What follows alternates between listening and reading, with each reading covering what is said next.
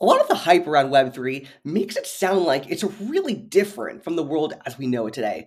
But what I love about this conversation that I have with Shai Perednik is that he's actually going to show you that it's really not that different from life as it is right now. Pretty cool. So Shai Perednik, he is a global tech and segment lead for Web3 and blockchain at Amazon Web Services, where he advises Web2 and Web3 businesses on their tech strategy. When he's not working with businesses and advising them, he's teaching Web3 technical concepts to employees at Amazon Web Services and researching the future of blended reality and sovereign digital societies.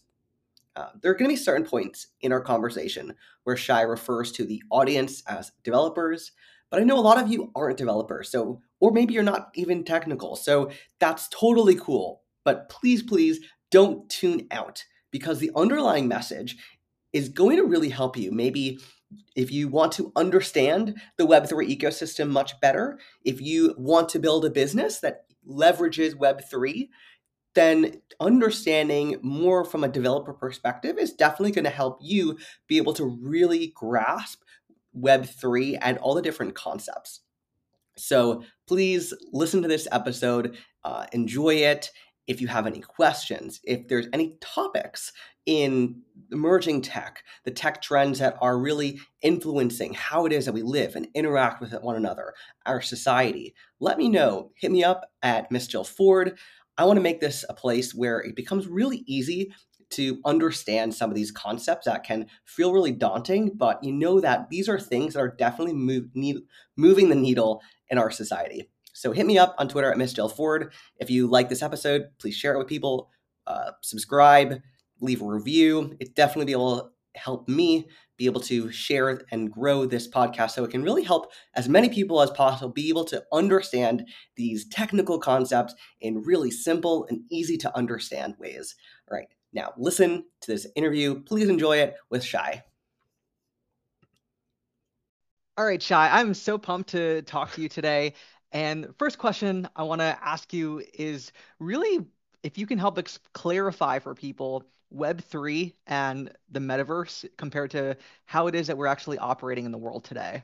Yeah, so I think it's important that we try to simplify and break down the two sides of it, right? So if we start with Web3, think of Web3 really as two pieces. There's a monetary policy side to it, right, which is all the tokenomics and things you hear about in Bitcoin and the monetary reserve of Bitcoin and that stuff. And then you have the technology piece of it, right? And when we talk about the technology piece of Web3 and blockchain and everything underneath there, metaverse is a part of that. So we can have the technology of Web3, right, or blockchain, which is really a shared database. That's really what it ends up being, is a shared database that we share amongst entities. We sometimes share in the public and wide open. And we all, as the users of that database, have the access and control to that data. So if that's what Web3 is, right, and Web3 is this amalgamation of all these different technologies that, again, we've already had, then building in Web3 really isn't that much different than Web2, right? Because all we're adding that we're calling Web3 here right now and today is really that blockchain layer. And so for building for blockchain, yes, there's some subtle differences, but for the most part, it's like Web2.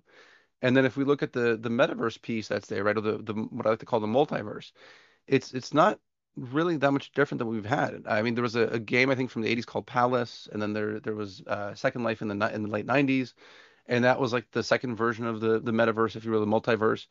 And in the end, it's the multiverse, the medium that you're using, whether it's AR, VR, or on your laptop and it's in 2D in a browser, or maybe it's even a chat room, right? I was thinking, like, is it the 90s AOL chat rooms? Is that really the multiverse, right? Or more of the verses, right? It's that medium of how you represent yourself is ultimately what the multiverse is. And how we choose to consume and use that multiverse is going to change and depend on the user and depend on time, right? And so this concept of multiverse is really, I think, it's part of it's dependent on Web3. Web3 is part of it dependent on multiverse. It all depends on how you look at it. And ultimately, it's about moving assets between different networks or moving identities between different networks.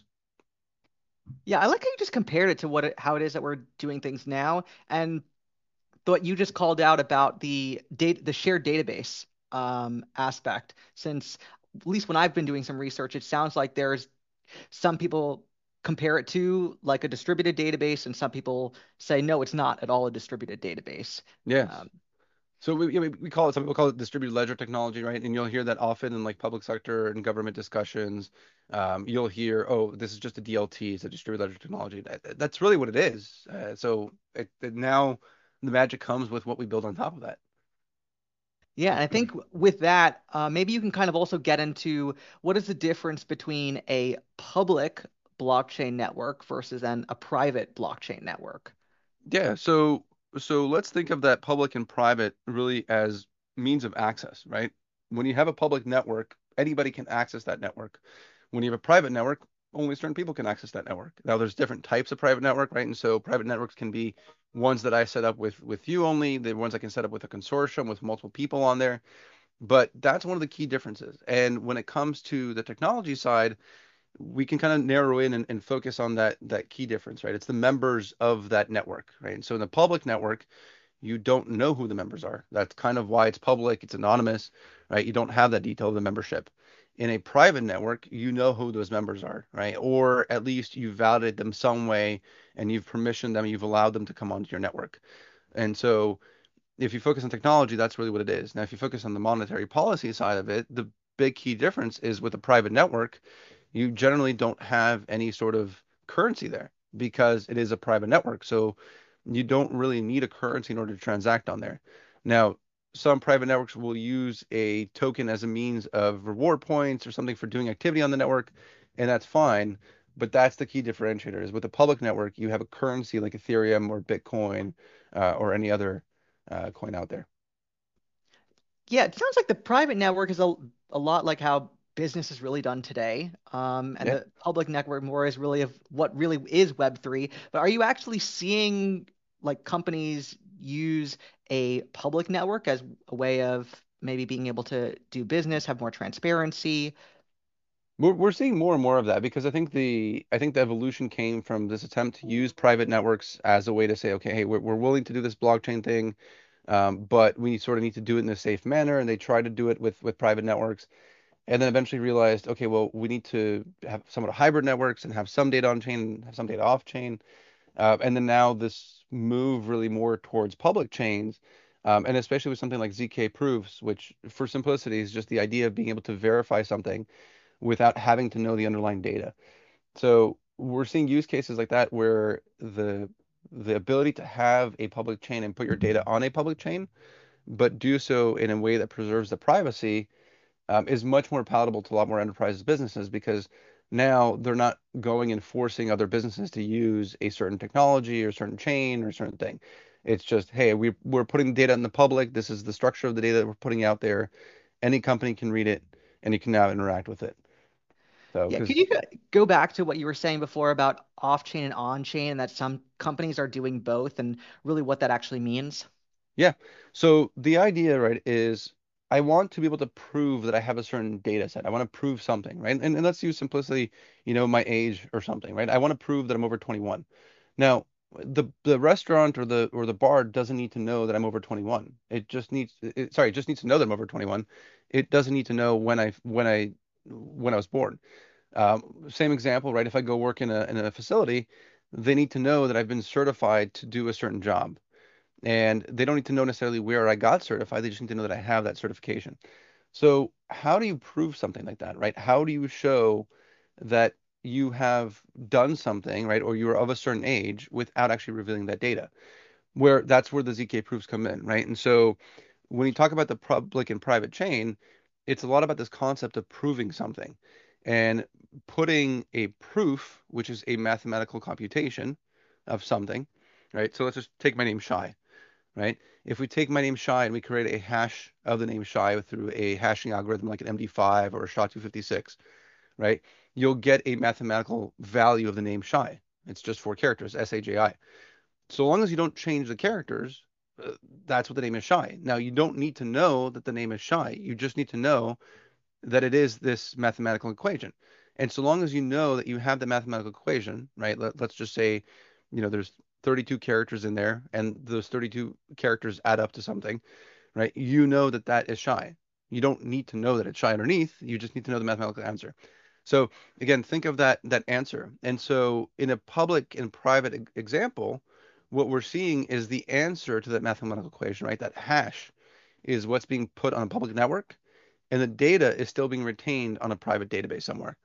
So you're pointing that public hash in the metadata at the location of the data in the private database, or tying it together with some sort of an idea or something that then says, hey, this is how you can verify that this data on-prem or this data in another database or private blockchain or something is what it is, because the proof, that mathematical hash, matches the mathematical value that I put out in the public chain. So something that you just touched on that I really want to get into, which is that the cryptographic mechanism of being able to verify you're sending data, it's really you who is actually doing that sending of data. These cryptographic mechanisms aren't new. They've been around for years.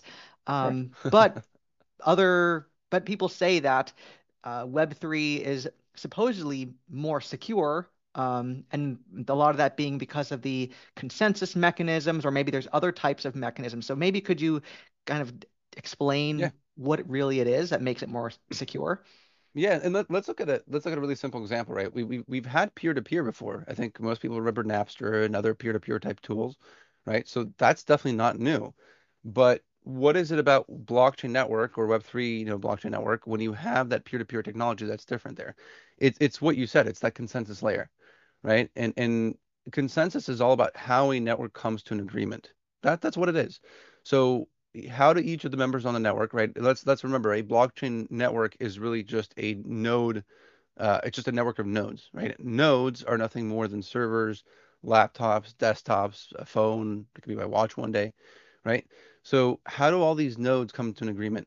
Maybe let's think of nodes as like people in a neighborhood, right? And let's think of, instead of coming to an agreement on a transactional network, we're coming to an agreement on a pizza. Right. And so, Jillian, think of, when you were with your friends and you're hanging out with, 5 or 6 friends, it's fairly easy to come up with an agreement on, hey, are we eating cheese or are we eating pepperoni? It's not that hard. Right. You have a discussion, you agree to it. Maybe somebody, really wants pepperoni, but they see that they're not the majority there. They're the minority. So they back off. But that gets harder the more people you have in the network. Right. And the more people you have in the network, you have to come up with other ways to come up with a consensus, because it's not practical anymore for people to stand around in a circle and raise their hand, to which pizza they want. So the concept of consensus, right, is coming to that agreement. And so a simple way to think about it is, in that example of the pizza, when you have, 3 people come to an agreement on cheese pizza and another 3 people come to an agreement on pepperoni pizza, they come together and what do they agree on? Okay, they come to a cheese pizza agreement. Now they go to the next group, right? And so on and so on. And those groups come together. In the end, right, the more groups you have in the network, right, the more you have to see consensus, the longer it is that time to finality, right? The longer it takes to come at that final decision. That's ultimately what gives that security to the network, is the number of times that transaction has been validated throughout the network and the number of nodes that have come to consensus on the network as to that transaction. So, Shai, I want to ask you about the public network, mainnet. So to get some clarity for people, because if they were to start actually using the public network, it looks like there's only really one called mainnet. So does that mean that every transaction, whether it's someone ordering pizza versus someone else, getting soap, it all just happens on the same network? No, so let's keep in mind, right? There is no one blockchain, right? Part of the cool thing about blockchain networks is that there can be, and there is, thousands of them, and there can be a SHA chain network, right? I can easily deploy my own network. You and I can sit in a room and deploy the Jillian network and create a token on there. So anybody can launch a network, right? Now there are the more successful ones because they have a higher volume of users, they have a higher volume of people on there, but there's no one network, right? And so therefore, when you think of this concept of mainnet, and you're really asking yourself, is mainnet this one main network? What it really is it's the main network of really that ecosystem that you're using, right? So think about it. I said blockchain network a lot before, nodes. Now let's think of that blockchain network as more of an ecosystem, because it's an ecosystem of applications, an ecosystem of tools that are on there. It's an ecosystem of different protocols and different people building on there. And so that mainnet is the main network. It's just the main network where everything happens. Now you have other test networks. Now, depending on the blockchain network that you're using, right? The protocol, if it's Ethereum, if it's Bitcoin, if it's Avalanche, Solana, Phantom, or Near, any one of those other ones, right? They will each have their own definition of what a test network is, right? But they will always, in general, have their mainnet. And so what happens is you'll have the mainnet and you'll have all these different test nets where you can go and build your application. You can go learn how to use those applications if you're a user. You can get free tokens to try out those applications. And I said free because it is a test and development network. It's not a production network. And so that mainnet, right, or that main network, that is the production network. So in Ethereum's case or in Bitcoin's case, that's where you have those Bitcoin or Ethereum transaction fees because you are transacting on the main network, and you have to pay for the miners on the network to validate that transaction. So that doesn't happen when you're on a when you're on a test or development network. So you don't pay those fees. You don't have as much congestion, and so you can your application runs more performant. You can do more tests on the application. So that's really the difference, right, of the DevNet and TestNet. Most people, on an average case, will not be using anything other than the mainnet. What's important to understand is which mainnet you're using, right? Is it the Avalanche mainnet? Is it Phantom's mainnet? Is it Ethereum's mainnet? And each one of them will have their own unique name as well. So they'll call their mainnet something that's unique to that network, and they'll also call the test network something that's unique to that network as well. So that's why I kind of like saying it's you get in that ecosystem. And then when you're in that ecosystem, you start learning what is the mainnet, what applications are on that mainnet, and then how is the test or devnet used in that network. Okay, so I guess that just opened my eyes then that there are other different types of mainnet networks. So are there advantages maybe to picking one? Like, do people need to kind of do their research of like which one they should be actually using? Or... Yeah, and it's a good place to be in, I think, but it's also a challenging place to be in because we're not in like 2017, 2019 land where if we're running an application, we're mostly going to do that on Ethereum. We have easily, you could sit down and have a choice between 25 different networks, and any of those 25 are good choices, right? Like any of those will have benefits to the application that you're building. Some of them will be more general purpose chains. Some of them, what we're seeing is more app specific chains, where they're specifically built to do things like derivative trading, or they're built to do things like IoT use cases. And so we're seeing those use case specific chains, but ultimately there's many chains out there, right? And so what we have to think about is how do we interact across all those chains, right? And how do we then sit down and choose that chain, right? And so what's important, again, is starting from the use case. If you understand, You don't have to know the solution for what you're building, right? But just what am I trying to build? Okay, I'm trying to build an app that can verify a user's credentials. And because it's in the government, it needs, 2,000 transactions or verifications per minute. Okay, well, that's a measure that we can use to assess what network can run that capacity, right? We already know we need some sort of identity verification. So we need a wallet that does that. So again, we can look at the different networks that are out there and we can see which one of them package these tools that go along with it.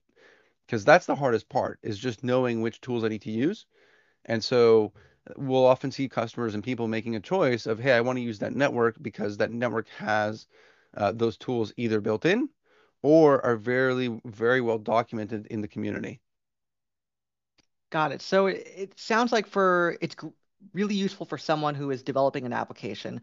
What about for someone who really wants to really understand Web3 more because they hear that it's like the hot thing that's going to just keep growing? Are there advantages for that person to start really understanding all the different networks? They don't need to understand all of them. I don't think that there's a need to, right? But I think there's an important value to start off with Ethereum, right? If you're getting started, you're generally going to start off with Ethereum. That's usually the network you're going to use off first. So you're going to learn Ethereum. You're going to learn about the Ethereum virtual machine. You're going to learn how to develop in Solidity. Just by doing that, you will learn about other networks as well because other networks are EVM compatible. You also cannot limit yourself also to Ethereum. That's the other challenge as well, right? So as a developer, you may say, I'm just going to start with Ethereum. It's fine. But you still need to have a multi-chain strategy because that's what customers are starting to expect in this space. They're expecting that you're going to be deploying on multiple networks. You're deploying on multiple chains. They can be offering that liquidity. If they're not necessarily technical and they don't understand all those little nuances and details, they're expecting at least that you as a developer or as a tool will know how to work with the multi-chain tools and applications of the future. So you don't have the luxury really anymore to say, I'm just going to build on this chain. Right? And so my recommendation always, don't spend a lot of time trying to boil the ocean, because in fairness, a lot of these things are going to change, you know, in a month or two from now. There's changes all the time in this space. So pick at least an Ethereum compatible chain, one that makes sense, that aligns to you. Maybe if you don't need Ethereum compatibility, you can build on Cardano or build on Polkadot, and you build there. And then ultimately you start thinking, okay, well, phase 2, what is that multi-chain strategy? What's our next change that we're going to adopt? And how do we adopt that? The great thing is that there's so much tooling available in this space now, especially when you come talk about multi-chain liquidity and multi-chain bridging, that as a developer, you don't really have to understand that much anymore. You just need to understand how to use the APIs and the tools that are out there to make that call to conduct a multi-chain swap. And all you have to do is say, I want to swap X for Z, and the tool figures that out underneath the hood for you. So we're in a much better place now than where we were, 2 years ago, but at the same time, there's still more options. It sounds like, I guess maybe it's an analogy, and please correct me if this is wrong, but it sounds like when people were starting to think about building websites, they had to think about making it accessible for phones, and then like making sure it's compatible with iOS phones versus like Android phones. Is that maybe very similar what you were saying with how you have to be able to use different chains? Yeah, that's a great analogy. I would say we're even earlier than that. So this is like the days when, as a web developer, you had to build for either Internet Explorer or Netscape. Or even a little fast forward a little bit, you have to, build for Internet Explorer, Firefox, and Chrome, and Safari, and all these other browsers, right? We're in that same dilemma, if you will, right now. But as a web developer now, you don't really necessarily care anymore. You don't necessarily think all those things. So eventually, we'll get there too. But I think one thing I also want to say, because what you said sounds like, I guess, for the person who maybe just really wants to understand this because they know that this is going to be even more prevalent in the future, that as long as they understand the core fundamentals, they don't really necessarily need to understand the underlying details, because there's going to be more and more abstraction away from the underlying details. Like if the developers don't have to understand the underlying details, that means that the person who's not even going to be building applications doesn't necessarily have to understand the underlying details. Yeah, and that's what the exciting part is. We've seen, I would say, probably in the last 4 to 5 years, a lot of no code or low code type of solutions being built out there, right? And what they're doing is they're taking advantage of all the APIs that all these tools are exposing. Well, the really cool thing about a blockchain network is there is no APIs. The data is there. It's just, do you have the keys to unlock that data? And so if you have the keys, you don't need an API. Well, then all these low code, no code tools can go start pulling and plugging in data from any blockchain network that they want to. And so, you can very easily see a world in, a year or two from now where you say, hey, I want to build a DApp that does, and the DApp, for clarity, is a decentralized application, that does a swap of a token, or, is a game that on the back end has a reward mechanism for every time that you complete a level, you get an NFT or something. Well, great. As a developer, I don't have to worry about those things. Actually, in fact, today you don't have to worry about that. If you wanted to mint an NFT, there's several development tools out there where you pay per usage of the API, and you just issue and mint an NFT API command. You wait for the response, and you get the location of that NFT. So really cool stuff that you can do even without the user having to have their own wallet and connecting their wallet. So really cool developments out there. I think the question will be, how is all that underlying complexity obfuscated in that wallet experience, a year or two from now? Because that's where it needs to be. Because my mom won't use it until it's at that level. My mom won't either. Yeah. So you mentioned like no code types of tooling. So is that something that you're already starting to see, that people can actually start being able to build businesses or just build kind of their own personal projects that are decentralized applications without writing any code? So yes, because either if you take chains out there, and like Tezos is an example where there's an API layer to that chain, or you take even like Ethereum and you look at the ETH Explorer, or actually most of the chains, I would say, that have that Explorer built into it, there's different levels of API. So you don't necessarily need to know about the underlying layer, right? And those no-code local tools, all they're asking you for is what is the API endpoint. So you give them the API endpoint, you give them the security key and the usually there's a secret key and a shared key.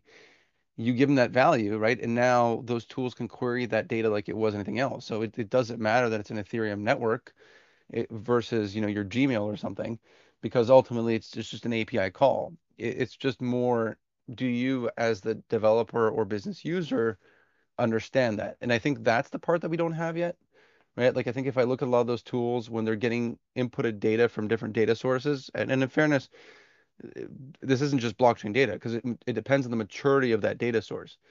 As the data sources are matured in that platform, the platform builds better tooling to help the consumer understand that data source, right? So when it's a Gmail, right, understanding what fields in that email are the subject versus the body versus the HTML versus the recipient versus the sender, right? It's fairly well documented.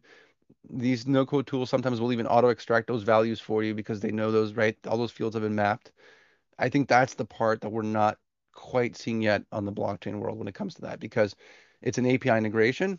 It's not really that deep of an integration yet. Now, what's cool is that we're seeing the blockchain API partners, right? So the Web3 partners that are building API solutions on top of blockchain, their APIs are very well documented, right, and very well detailed. And so when you take the no-code tools and partner them with those API platforms, you still have to do a bit of work, but you get a lot of value in a really easy way to accelerate your application.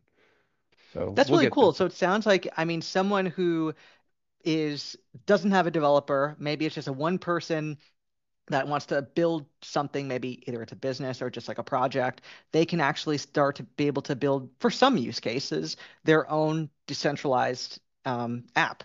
Yeah. I mean, so let's remember what a decentralized app is, right? Because a decentralized app is really comprised of two main pieces, right? There's the back end, the front end. The back end is nothing more than a contract. And so you can go on a site today like Third Web or a couple of other, you know, minting type solutions out there, and you can go mint an NFT, you can deploy a smart contract that does something, right? Maybe every time I send $10 in there into that smart contract, it's going to mint an NFT and send that NFT to Jillian's address, right? So you can have very simplistic contracts like that are in these tools today that you basically just click through and deploy. Now, if you want to get more complex, that's where it requires more complexity in there. So I think in time, again, we'll see some of that complexity come down into that no coding level, where it'll just kind of be within the UI, and you point and click, and you can say, you know, hey, I want to, you know, mint an NFT, and I want to do a smart contract, and I want to collect 10 or 20% royalty. Now, the front end of that, right, that doesn't change, right? That's the same thing as any front end application that we build today in a Web2 layer, right? There's plenty of no code, you know, front end tools, so you to drag and drop and build a front end. And then when you're connecting to the back end, usually you're defining some sort of APIs. Well, instead of defining the APIs to my, you know, Postgres or Microsoft SQL Server, I'm just going to define the APIs to my blockchain network, and that's it. Wow, yeah, it's definitely really exciting, and I also want to kind of take a step back to the blockchain ecosystem, because with the work that you do, you talk to businesses every single day that are building on top of this blockchain ecosystem. They're building different businesses. So I'd love to understand from your perspective, what are you seeing that's really built now for some of those trends? And what are some of the things that need to be built in the future in order for blockchain, really Web3, I guess as a whole term, to be something that's mainstream, going back to your mom being able to actually use it and understand what it is that is going on? I think the challenge with answering the first question, right? And I'll usually get, you know, asked, is there like a killer app for Web3 that's like finally selling Web3? And like, I don't, there's never going to be, right? And so the point is the killer app depends really on the person, right? Depends what you're looking for. And if you're looking for a killer Web3 app, then really, what are you doing? Like, you're walking around just saying, I want to use a Web3 app. No, you want to use an application. So you don't know that Web3 is under the hood. That's the whole point. It's really easy to use, right? It does the things that you want to do, right? And so ultimately, what is a Web3 app, right? It's about really ownership and owning your data. It's owning access to that data. It's owning control of that. It means today that when I write an article and I write a post or I say something, I have ownership to that. I can choose when I delete it. I can choose where I want to host it. I don't have to have it on one platform only. I don't have to be told by one platform how to monetize that. I can choose how to monetize that. So we're seeing a lot in the social media and really around like media content distribution, both for like this kind of stuff, you know, podcasts and like two friends hanging out talking about stuff podcasts, and like, you know, official content distribution where they're actually looking at alternative ways to get out there where they can post the data out there and the users that own that data can then choose how they want to share that data. The music industry is a great example where there's a couple of companies looking at taking the beat or the loop that a sample artist creates, and then being able to give them that right to distribute that sample on their own, and then have the royalties built into that distribution on its own. It's not hypothetical. There's already apps doing this, like Unchained Music, Audius, and a couple of other ones. So we're already seeing these use cases, right? It's just the more mainstream adoption. So to me, you know, the question of like, what is that catalyst event? What's that thing that's going to happen? It's not going to be one main event, right? It's just going to be this continuously ongoing development of this idea that we want to take back ownership of our data. We want to control more of our data. And it really comes back to control. It's not so much ownership, right? We say a lot of times, you know, Web3 is about ownership. Well, ownership to a lot of people, I think, means control. And when you control something, you own it, because when you don't control it, do you really own it, right? And so ultimately, if the question comes down to control, that's probably what we're going to see develop more and more of, right? We're going to see more tools that make it easier for more people to control more aspects of their digital life. So whether it is in the metaverse, whether it's a digital ID, whether it's an NFT, whether it's a game, it comes back to that control. And as a person saying, I control and want to do this, and I make that conscious decision when I want to do something. All right. So I think that's what we'll keep seeing of an evolution of. It's related to what you were just saying, and it's an analogy that I was starting to think of for myself of like, what is this period in history like compared to another period of history? And I'd love to get your opinion if this is true, but I kind of feel like, especially with the observing what companies are out there in the Web3 space, I feel like we're in maybe like the Industrial Revolution where we're building railroads, and so people who are saying like, okay, what's the deal about this Industrial Revolution? It's like, well, we're still kind of building that, the mechanism, the railroads, the roads to be able to go places, but we don't have maybe not everyone has a car yet, or trains aren't able to go across country. Am I right by that? Yeah. So I like looking at, you know, I mean, it's ultimately the question here is, you know, like, what is it that's making this Industrial Revolution, or sort of like this Web3 revolution, right? Like, what's the biggest thing here that happened? And I think ultimately what we really need to look at is that it's the evolution of sort of the web technologies and what it is that we're doing with those technologies, right? And sort of the Web2 world, we built the highways, we built the internet and the piping for people to get around and move and do things, right? And now what we're starting to redefine is how people actually start using those networks, right? And the advantage in how they build more of communities as opposed to just siloed environments and things on their own. So to me, it's more about we are redefining the meaning of trust, and we're redefining the meaning of human interaction, right? And then the last 2 years, we've had this unfortunate event where we've now been forced to redefine what it means for us to human interact, right? Does it mean to be a friend, right? So we're redefining some of these fundamental basics of a societal construction or a personal connection with somebody, that is ultimately what we're defining in this, what we're calling Web3. It's not so much about the technology. It's the underlying ecosystems, the underlying communities, the underlying new token models or new economy and finance models that are possible, that the technology is enabling, that it's not for today, it's 4 or 15 years from now, right? And so I look at the generation that's there today, right? And we're talking mostly about Generation Z.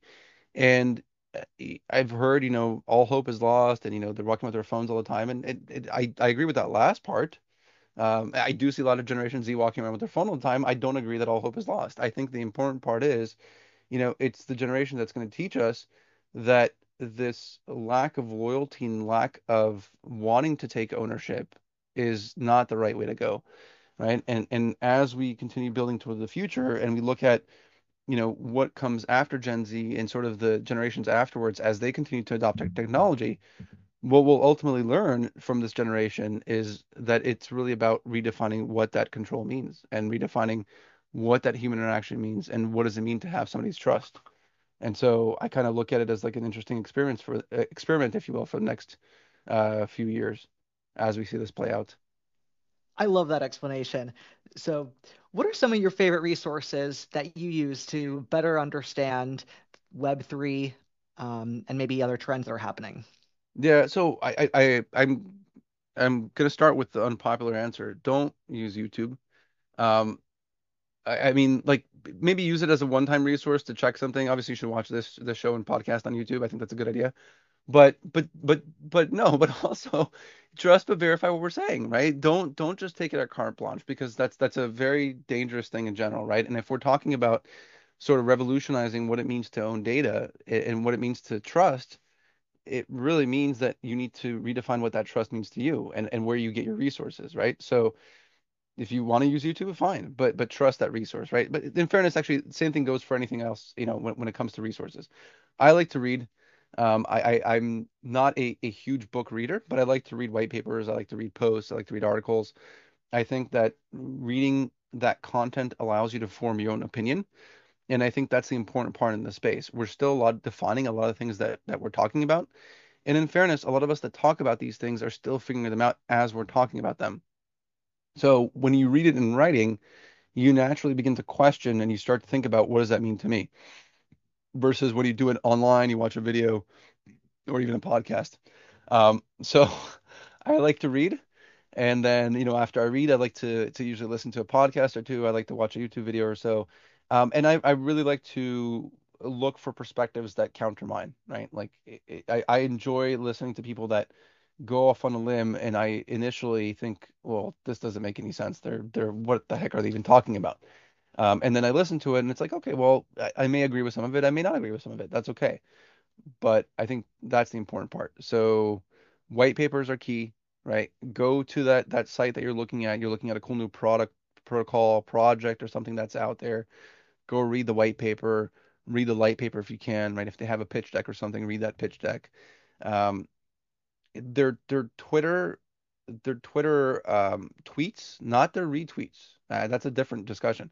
Their Twitter tweets are actually a good source of, I would say, like a compass, right? Don't use that as a concrete source of information, but it's a good way to very quickly get a direction of where the company's going by skimming through some of those tweets. Now, remember, you're getting the marketing if you're going through the main channels, but if you find out who their developers are and you start following the developers, you start following some of the engineering leads on the team, and you start following their retweets, right? Now you start seeing which of the ecosystem things that are out there do they actually really consider valuable, right, to the engineering team. So that's the key part, is because there's a lot of noise in this field coming from marketing teams, coming from engineering teams, but ultimately what is it that the builders are getting excited about? That's how you validate that thing that you just read about. You're like, oh, this is really cool. Oh, so the builders are also really excited about this. Okay, maybe I should go learn about it. And then you go learn and you do research. And academic papers are great. They're very hard to follow, you know, but try reading an academic paper, read the abstract at least, and then go on from there. I love that. That's a really great way to end this. So, Shai, thank you so much. Where can people go learn more about what it is that you're up to and follow you on social media? Yeah, so I would say either my Twitter is just Shai SS, like Sam, or you can follow me at LinkedIn at Shai Perednik. And I appreciate it. I try to have fun every day. Awesome. Shai, thank you so much. Thank you too. I appreciate it. If you like the episode, leave me a review on whatever podcast platform it is that you're using. And if you've got any feedback, any topics that you want to learn about, any suggestions, hit me up on Twitter at Miss Jill Forde. I want this to be a place for you to be able to understand the technologies that are changing how we live and interact with one another. And this is a place where all of those technologies that, even though they are complex, the people that I bring to you and the topics that I explain in videos and in podcasts, I want to make it a place where you can understand them in a very simple and easy to understand way. So any feedback, any topics that you want to learn about on emerging technologies, hit me up on Twitter at Miss Jill Forde. Thank you so much. And I can't wait to be with you on the next one.